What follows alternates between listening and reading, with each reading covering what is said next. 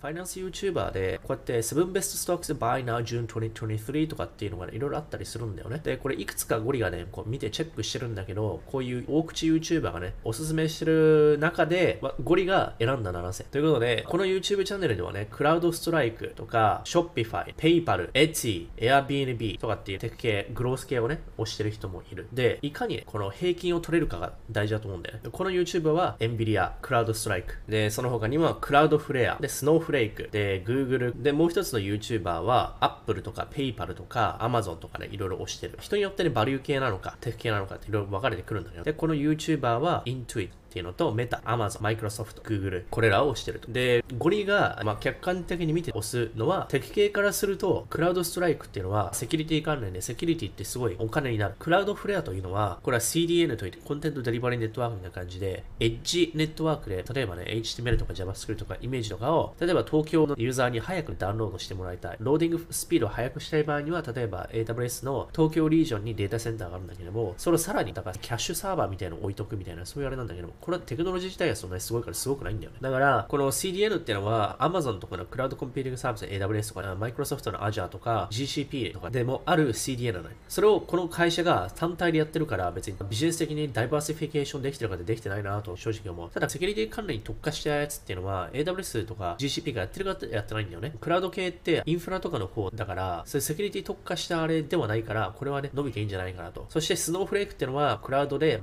ビッグデータをやるんだけど、これは世界ナンバーワンのウォーレン・バフェットがスノーフレーク投資してるみたいで、っていうのを俺知らなかったんだけど、てかね、スノーフレークが結構有名になってたんだけど、株がめちゃめちゃ上がってて、買い時ではないなと思ってたんだよね。で、これがスノーフレークのあれなんだけど、てっぺんからここまで70%ぐらい落ちてる。今この状態からすると、上場したのがこれちょうど QE したところだから、大体その時に IPO しちゃってすぐ落ちるんだよね。Airbnb もそうだね。だから悪い時に IPO したっていう感じはあるけども、まあでも、てっぺんより買うよりはこっち。で、ウォーレン・バフェットが買ってるっていうことで、ファンダメンタル的にはね、この決算の内容とかっていうのは、一応担保は取れてるんじゃないかと。で、Twilio ってのも SMS とかの notification するのに切っても切り離せないサービスだから、これもなくなりはしないと思うし、ただこれボコボコに今落とされてる状態。で、まあその他にもデータドッグっていうのはデータをね、あのモニタリングとかログとかをやるんだけども、これでも今ね、一人勝ちだと思うんだよね、データドッグは。どんどん上がってきていいはず。まあ、ここあたりは、まあ代替する対抗馬があまり少ないって意味ではいいかなと思う。まあだから、詳しく言うとソフトウェアテック系だよね。スノーフレークとか、クラウドストライクとかね。じゃあその他に何があるのかというと、まあ